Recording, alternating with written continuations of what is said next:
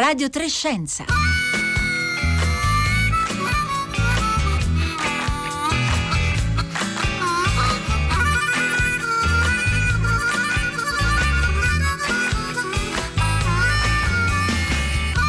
Buongiorno da Paolo Conte e benvenuti a questa puntata di Radio Trescenza di mercoledì 29 aprile. Sono trascorsi pochi secondi dalle 11.31 ed esattamente tra 25 minuti.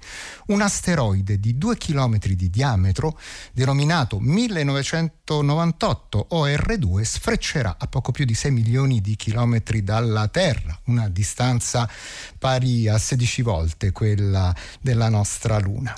Una distanza di assoluta sicurezza, almeno per questo passaggio, anche se eh, l'asteroide viene classificato tra quelli che vanno tenuti sotto osservazione. Ma comunque per il momento non abbiamo nulla da temere dall'evento che sta per eh, accadere. Ma il rischio asteroidi rimane un rischio eh, reale e dovrebbe essere annoverato tra le grandi eh, possibili emergenze planetarie, come lo sono il riscaldamento globale e le pandemie.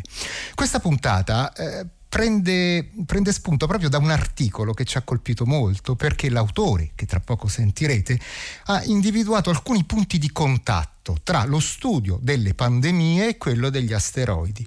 Punti in comune che ci aiutano a mettere a fuoco il nostro modo di rapportarci alle emergenze globali, a capire il modo con cui percepiamo i pericoli che possono incombere sul nostro pianeta, a comprendere come ci rapportiamo a fenomeni molto complessi da analizzare e da gestire.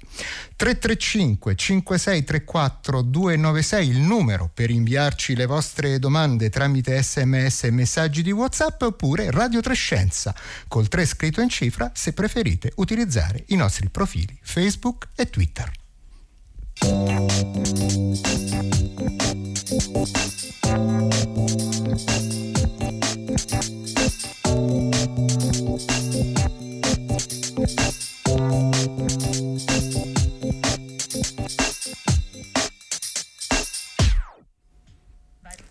Buongiorno Ettore Perozzi. Buongiorno Paolo e buongiorno a tutti.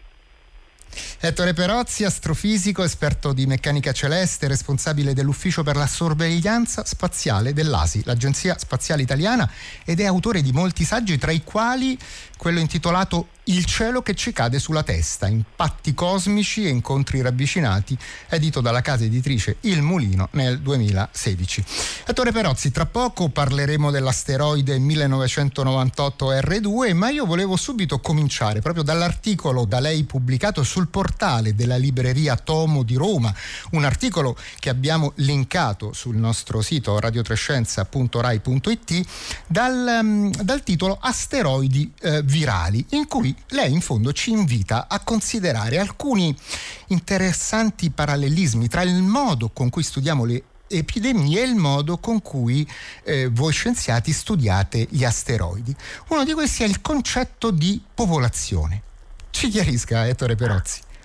Certo, eh, diciamo che la cosa mi è, mi è, risuonata quando, come tutti, seguendo le, eh, diciamo, i comunicati giornalieri della protezione civile, poi tutti i dibattiti che, che, che, giravano intorno a quei dati, appunto mi è risuonato un campanello perché ho trovato alcune situazioni, alcune discussioni molto simili a quello che chi si occupa eh, del, del, rischio asteroidale ha tradizionalmente affrontato e continua a affrontare nel suo lavoro. Quindi ho, ho cercato un pochino di approfondire. Eh, ho trovato alcuni punti di contatto, diciamo, cose molto eh, simili. Eh, per esempio appunto la parte della popolazione che, che ha molto a che vedere con, con la, diciamo, l'interpretazione dei, statistica dei dati. Eh, a un certo punto noi cosa, cosa, facciamo nel nostro mestiere? Noi abbiamo una popolazione di, di oggetti, questi famosi near earth object, oggetti che passano vicino alla Terra, che però non conosciamo. Eh, sappiamo che ce ne sono una certa quantità con caratteristiche diverse, alcuni appunto che passano più vicino, alcuni più lontano, alcuni che possono collidere, ma non li conosciamo tutti perché sono oggetti con delle orbite particolari che non sempre sono visibili. Quindi noi cosa facciamo? Campi- dobbiamo da un piccolo campione, da, da, da delle osservazioni, eh, di quelli per esempio che passano molto vicino, che sono molto, gran- molto grandi, cercare di capire qual è la popolazione e quindi qual è il reale rischio. E questa cosa in qualche modo appunto mi ha risuonato con eh, il, tutto il dibattito che c'è stato intorno alla reale popolazione dei contagiati a quelli che avevano i tamponi, quindi a quelli che diventavano osservabili. L'analogia è stata molto chiara con guardare dentro il telescopio e eh, riuscire a osservare quando sfruttare un'occasione, cioè il fatto che, che passi vicino, che sia molto grande e nello stesso modo nel, nel caso del, della pandemia noi osserviamo, abbiamo una selezione tra, tra, tutti i possibili contagiati che sono quelli che o mostrano sintomi, per qualche motivo hanno avuto un'osservazione attraverso un tampone. E quindi come risalire da questo a, a, a una, uh, diciamo, a, a, intuire quale sia la, la, popolazione, a dedurre più che altro. Per esempio una delle grandi eh, cose, che, le grandi suggerimenti, incoraggiamenti è proprio il fatto di come funziona la scienza, cioè non basta avere una statistica, un grafico eh, con dei punti per dedurre, eh, tirare le conclusioni. Stato un, eh, c'è stato un modo molto eh, serio di, di, andare avanti e devo dire che è stato molto apprezzato, cioè non, non guardare il singolo grafico, cercare sempre di avere altre, altre informazioni anche da altre sorgenti che possano consolidare una certa conclusione, perché abbiamo sempre a che fare appunto con una popolazione che è sconosciuta, dobbiamo cercare di, diciamo, di, di, di capire qual è, di, dedurla. Quindi è proprio un processo. Una... Eh, una popolazione che è, è, sconosciuta anche per quanto riguarda poi le varie taglie di grandezza degli asteroidi, perché noi vediamo che ogni anno ne vengono eh, scoperti a centinaia, anzi direi a migliaia, e però poi ci accorgiamo che in realtà ci stanno sfuggendo ancora quelli eh, molto piccoli. Certo, e infatti questa era proprio eh, una delle conclusioni della, della, del, dell'articolo del, del, del paragone, eh, cioè questi continui avvistamenti. No? Cioè, noi con, avvistiamo sempre più asteroidi perché la popolazione sta aumentando oppure perché noi siamo diventati più bravi a vederli naturalmente è questa seconda, altrimenti diciamo, certo. ci sarebbe un pericolo reale, quindi non bisogna mai confondere il pericolo con la percezione del pericolo e questa è un po' la stessa cosa anche qui sul riportato alle pandemie, cioè quando si è detto che in realtà quello che conta è il rapporto tra il numero di tamponi fatti e i risultati positivi, vuol dire proprio questo, fare le cose in relazione e cercare di capire com'è una popolazione. Va detto che la, che la, la statistica è un, un, grande strumento, se bene, cioè noi in realtà attraverso dei modelli, come esistono anche i modelli di pandemie, abbiamo un'idea abbastanza precisa di come sia la popolazione in generale, quindi noi sappiamo che ci sono per esempio pochi asteroidi molto grandi come quello che sta passando, maggiori di un chilometro, e sono quelli effettivamente da tenere sott'occhio in caso di, di, di, emergenza perché un impatto di una strada di più di un chilometro significa un danno globale. E poi ce ne sono una miriade invece di molto, di molto piccoli che poi cadono tutti i giorni, cioè, è sempre stato così, non, diciamo, non, non, non, avevamo fatto il collegamento in tempi passati, ma i meteoriti non sono altro che piccoli asteroidi che cadono. E quindi anche qui c'è una, una diciamo, un parallelo tra conoscere le popolazioni e le caratteristiche di una popolazione e applicarle poi al caso singolo. Nel caso singolo la cosa è diversa ovviamente come nel caso di questo asteroide, questo asteroide è tranquillo perché noi abbiamo scoperto quasi tutti quelli più grandi da un chilometro e abbiamo eh, fatto, diciamo, calcolato le ordini nel futuro per un centinaio di anni abbiamo controllato che nel prossimo secolo, che sembra un tempo ragionevole per preoccuparti, eh, chissà quale sarà la nostra tecnologia tra un secolo, eh, non, non, ci siano possibilità di impatto. E questo viene fatto da dei centri, di cui per esempio sostanzialmente da due centri nel mondo, uno sta al JPL alla NATO e l'altro sta proprio in Italia, sta alla, alla Sedesa di Frascati e l'Agenzia Spaziale Italiana l'ha molto sostenuto perché eh, non ha fatto altro che portare diciamo, sfruttare la grande competenza scientifica che la comunità scientifica italiana ha sempre avuto sul tema eh, predizione degli impatti sul rischio asteroidale. Eh, c'è arrivata una domanda via Twitter da Remo Tomasi proprio sull'asteroide 1998 R2 eh, perché appunto eh, in eh, alcuni siti viene classificato come potenzialmente pericoloso ma forse potrebbe dice il nostro ascoltatore eh, non esserlo. Allora eh, vediamo di chiarire bene questo, questo punto sì. Ettore Perozzi diciamo come, come, in tutti i casi eh, quando ha a che fare con una popolazione certe volte deve un po' tagliare con l'accetta e fare dei criteri rapidi per cui tu puoi dire allora questo oggetto bisogna per esempio tenerlo sott'occhio e quest'altro no. Mm? Naturalmente non sono mai delle cose così eh, nette. Allora è stato detto, si può calcolare qual è la minima distanza tra l'orbita della Terra e quella di un asteroide. Queste distanze non sono fisse, eh, cambiano nel tempo perché le orbite degli asteroidi si muovono. Eh, quindi sapendo più o meno qual è la, diciamo, il modo con cui queste orbite si muovono, uno può dire guarda allora facciamo così, se la distanza tra le orbite è sotto in questo caso punto 0,5 unità astronomiche e corrisponde a una certa quantità di milioni di chilometri, preoccupiamocene. Nell'altro caso proprio significa che nei prossimi cento anni questa cosa non potrà mai accadere. Quindi è un modo per da un campione molto grande prendere un campione piccolo su cui concentrarsi in modo molto utile in pratica. Poi allora a quel punto bisogna guardare il caso singolo, cioè veramente l'orbita di questo asteroide sta andando nel suo movimento, sta andando a incrociare quella della Terra nei prossimi cento anni? Allora si fa proprio a questo punto un'analisi specifica caso per caso. E in questo caso quello che si è visto è che dopo un iniziale avvicinamento in realtà l'orbita si muoverà in maniera opposta, quindi allontanandosi dalla Terra. Quindi appartiene alla categoria dei, dei, dei PHO nel senso che è un po' come un indice, un'allerta, guardate ve ne dovete occupare ma poi andando a guardare il caso specifico si è visto che, che non, ha, non, c'è nessun rischio reale, come nella maggior parte, come in tutti gli asteroidi finora scoperti maggiori di un chilometro, questo non lo possiamo dire, quindi eh, è un modo di procedere scientifico per isolare diciamo, un campione su cui concentrarsi e poi andare a fare le analisi eh, mirate su ognuno di loro. Ettore Perozzi, eh, ci è arrivata una domanda al 335 56 34 296 da un ascoltatore o ascoltatrice che non si firma, che però ci chiede, dice eh, non capisco perché certi asteroidi riusciamo a vederli con largo anticipo, mentre le meteoriti che eh, appunto a volte cadono sulla Terra eh, cadono senza alcuna possibilità di previsione. Negli ultimi tempi, se non sbaglio, qualcosa sta cambiando. È così, Ettore Perozzi? Assolutamente, diciamo che il legame tra meteoriti e asteroidi era un legame fattuale, no? cioè uno aveva dei venivano, dei sassi che venivano dallo spazio, osservava dei sassi più grossi magari che, venivano, che stavano nello spazio e diceva beh forse c'è una correlazione. Ma la cosa più importante era riuscire a osservare, un altro fatto è riuscire a vedere un asteroide che diventa meteorite.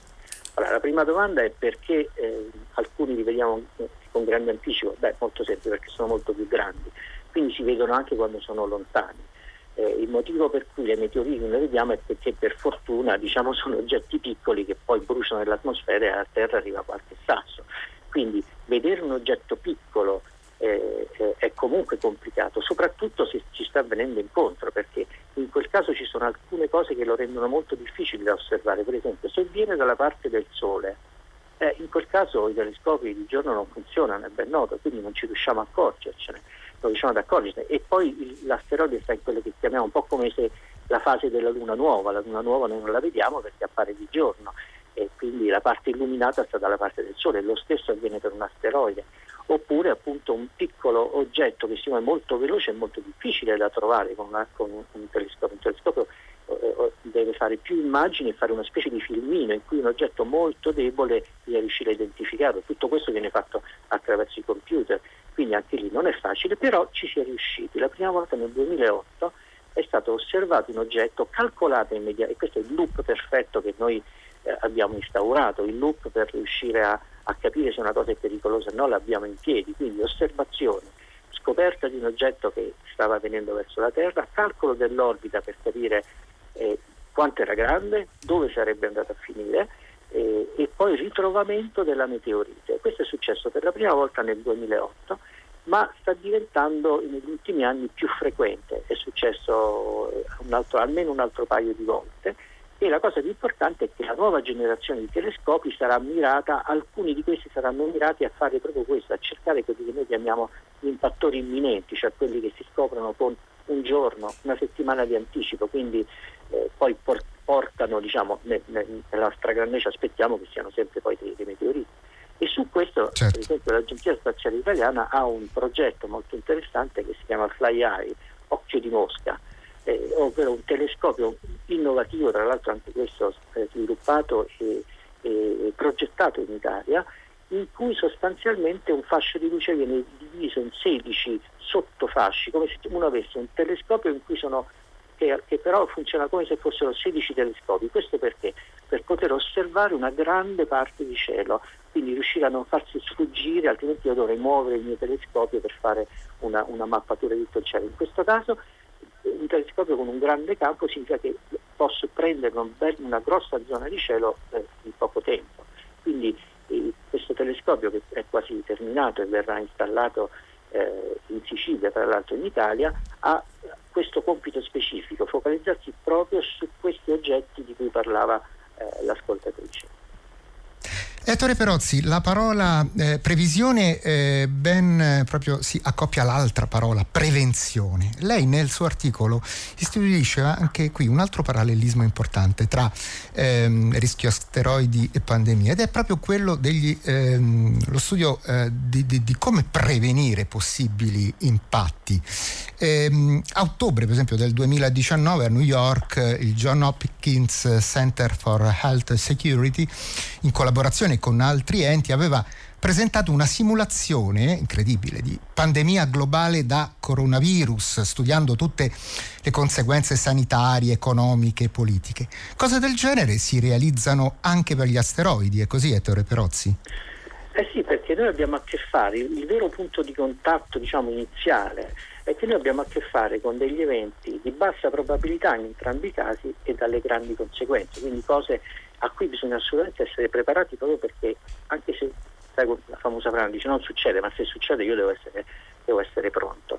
E quindi anche noi, diciamo, la nostra comunità fa queste simulazioni, eh, c'è un congresso biennale per esempio, eh, la, la Planet Defense Conference, in cui i partecipanti vengono divisi in varie le varie diciamo, rappresentativi della società, perché poi un'altra appunto delle cose importanti è proprio questo, quando l'interazione tra la conoscenza scientifica, la necessità di prevenire, di, di studiare un fenomeno, dominio della scienza, con poi la cultura, quando si tratta di una, di, una, di una, minaccia globale, con la diversità della cultura dei paesi con cui poi si viene a contatto nel preparare le misure di, di contenimento, di, mitigazione.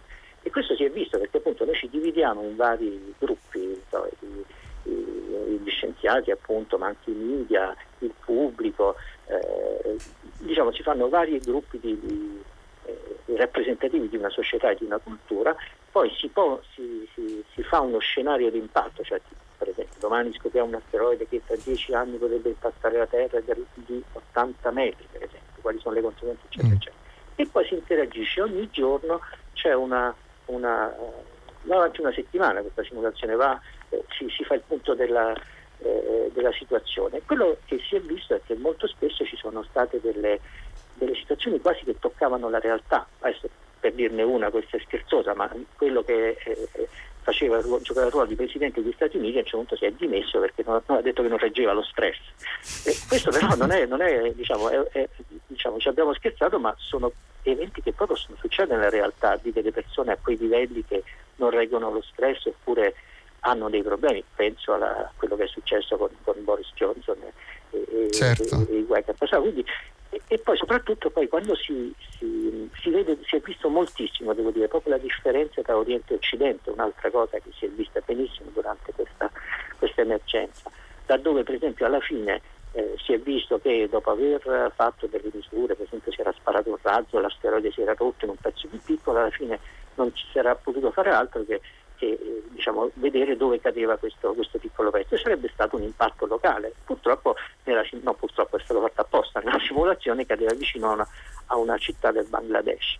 A quel punto diciamo, la parte occidentale del, del, del, del, convegno ha detto va bene, basterà evacuarlo. E a questo punto c'è stato il contatto con la realtà, cioè una persona di questo gruppo che era originaria di quella città ha detto ma voi avete idea di che cos'è questa città? di un conto è evacuare una città in cui tutti hanno il cellulare e basta mandare un messaggio, un conto è una città con 14 milioni di abitanti su un territorio fragilissimo da un punto di vista idrico, comunicazioni pari a zero. Pensate veramente di poter adottare le stesse tecniche che voi avete nell'altro paese? E lì c'è stato veramente un confronto che ha fatto capire quanto queste due cose non sono assolutamente facili da gestire. L'interazione tra un'informazione scientifica, una necessità poi operativa e una cultura su cui si va a insistere in un caso in, in, in cui la minaccia è, è globale. Certo, sì, un'ultima domanda Ettore Perozzi che ci arriva sempre dai nostri ascoltatori, oggi molto attivi sul 335 5634 296, ma ecco, in, eh, in, questi, eh, in questi, congressi a cui appunto si studiano questi scenari. Eh, nell'ipotesi ci chiedono in molti che davvero trovassimo un asteroide anche di dimensioni ragguardevoli puntare verso la Terra, si saprebbe che cosa fare?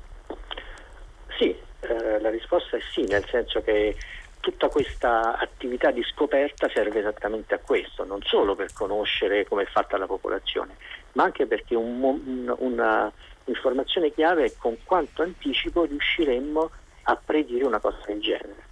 Eh, più grande l'anticipo, più è fattibile eh, quello che noi chiamiamo una tecnica di deflessione, cioè noi abbiamo una tecnologia spaziale una maglietta dell'Agenzia Spaziale Europea recita i dinosauri non avevano un'agenzia spaziale, appunto, perché noi abbiamo la possibilità di mandare una, una sonda kamikaze sostanzialmente a colpire l'asteroide.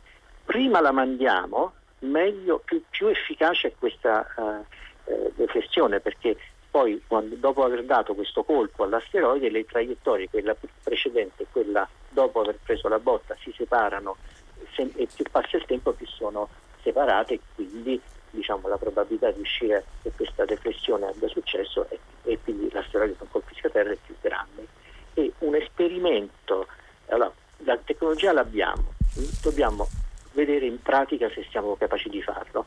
E questo avverrà nei prossimi anni perché c'è un progetto congiunto tra, la, tra l'Agenzia Spaziale Europea e la NASA eh, di mandare una missione doppia, ovvero quella americana è un dardo, si chiama DART infatti, eh, colpirà, eh, in questo caso si è stato scelto un sistema per evitare di colpire un asteroide che poi ci concerne addosso, è stato scelto un satellite di un asteroide, quindi noi colpiamo il satellite di questo asteroide, successivamente arriva un'altra sonda europea che si chiama ERA, eh, che si metterà in orbita all'asteroide e potrà misurare con, molto, con, con grande precisione qual è stato l'effetto del colpo del satellite dell'asteroide. Non vi stupite, ci sono asteroidi con uno anche più satelliti, questa è una cosa abbastanza nota. Quindi noi facciamo un esperimento per vedere quanto siamo riusciti a spostare quella roccia, perché è un oggetto da 140 metri, quindi l'asteroide che tipicamente eh, diciamo, fa un disastro a livello una, una bella capacità di deflessione di un oggetto potenzialmente effettivamente pericoloso. Quindi è un esperimento che noi faremo nei prossimi anni e vedremo un po' come diciamo, aggiustare il tiro nel caso poi dovessimo averne bisogno. E allora lo seguiremo, lo seguiremo con lei. Ettore Perozzi, io la ringrazio per essere stato con noi. Ricordo Ettore Perozzi, responsabile dell'ufficio per la sorveglianza spaziale dell'Agenzia Spaziale Italiana. E adesso do subito il buongiorno in questi ultimi minuti di questa puntata di Radio Trescenza a Rosa Linda eh, Testa. Buongiorno. Buongiorno, salve biologa dell'area marina protetta di Punta Campanella nella penisola sorrentina che eh, ci parla di un'iniziativa in corso in questi giorni dal titolo City Nature Challenge 2020. Di che cosa si tratta Rosa Linda Testa? Sì, allora in realtà eh, questa è un'attività di taglio internazionale che nasce in America ormai già dal 2016 e che è arrivata pian piano anche in, uh, in Europa e poi ovviamente anche in Italia um, con quello che è stata l'adesione da parte di un cluster italiano, quindi di un raggruppamento di diverse città italiane che decidono di aderire a questa attività che è un'attività di, uh, di citizen science in realtà dove si coinvolgono attivamente i cittadini uh, chiedendogli di effettuare delle segnalazioni sul proprio territorio, quindi um, segnalare la biodiversità, segnalare tutto ciò che si vede uh, de, di naturale del, sul proprio territorio, dalla, nei propri sentieri, uh, durante le proprie attività oppure in, alcune escursioni dedicate. Quindi sicuramente un'attività che noi come area marina di Punta Campanella riteniamo estremamente interessante proprio perché partecipativa e coinvolgente proprio per i cittadini. Quindi certo, ora, Dicevo ora la pandemia ovviamente ha eh, cambiato quelli che erano i progetti iniziali. Che cosa, che cosa, avete deciso di fare allora? Sì, quindi diciamo a seguito proprio di quella che, eh, che sono state le problematiche, ecco, diciamo, relative in particolare agli spostamenti fondamentali per svolgere questa attività, è nata un'evoluzione di questa attività, in particolare anche in Italia, eh, chiamata appunto Natura della Finestra in collaborazione con altri partner tra cui WWF proprio per non fermarci, per dare questo segnale appunto che non ci, non ci, fermiamo, non siamo fermi, ma possiamo mappare quello che vediamo dalla nostra finestra, dal nostro balcone, nel nostro giardino di casa, per chi ha la fortuna da dietro.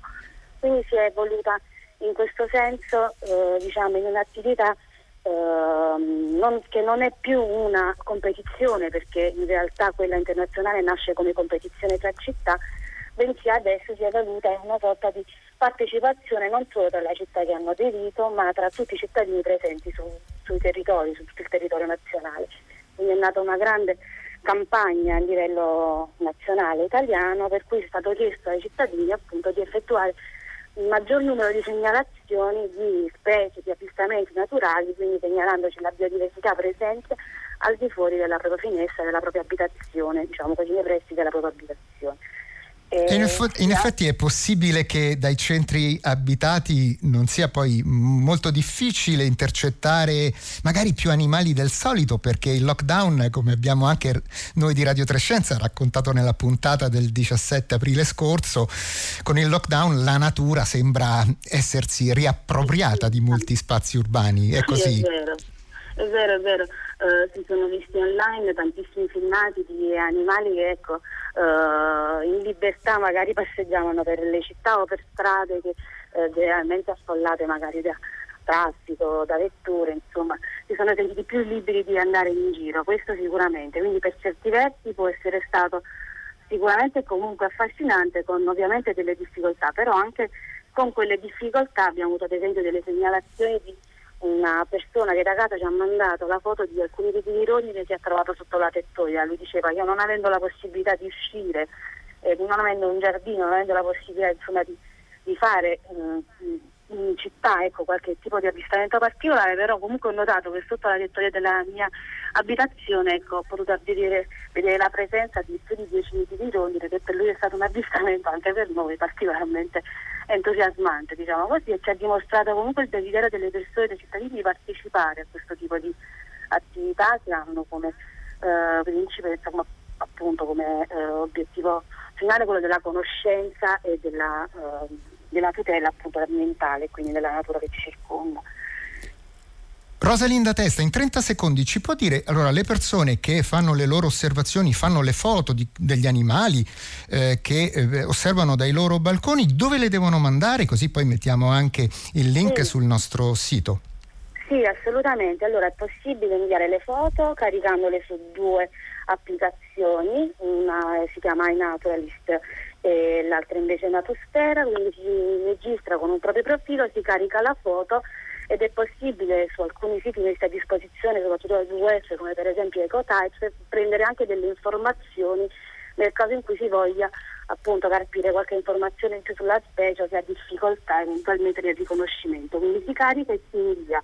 Fino al 3 maggio eh sì. c'è ancora la possibilità di farlo. Quindi invitiamo Bene, allora noi noi eh, ci fermiamo qui, ovviamente metteremo il link sul nostro sito. Io ringrazio la biologa marina Rosa Linda Testa, ringrazio tutti gli ascoltatori e ascoltatrici di Radio Trescenza che ci hanno seguito fin qui insieme ai colleghi Rossella Panarese, Marco Motta, Roberta Fulci, Costanza Confessore, la regista Giulia Nucci, il tecnico alla console Daniele Verde e i tecnici della sala controllo che ci hanno permesso di andare in onda anche questa mattina da casa. Noi torniamo domani come come sempre alle 11.30. Buon proseguimento da Paolo Conte con i programmi di Radio 3 che adesso continuano con il concerto del mattino con Guido Zaccagnini, ma prima il segnale orario delle ore 12.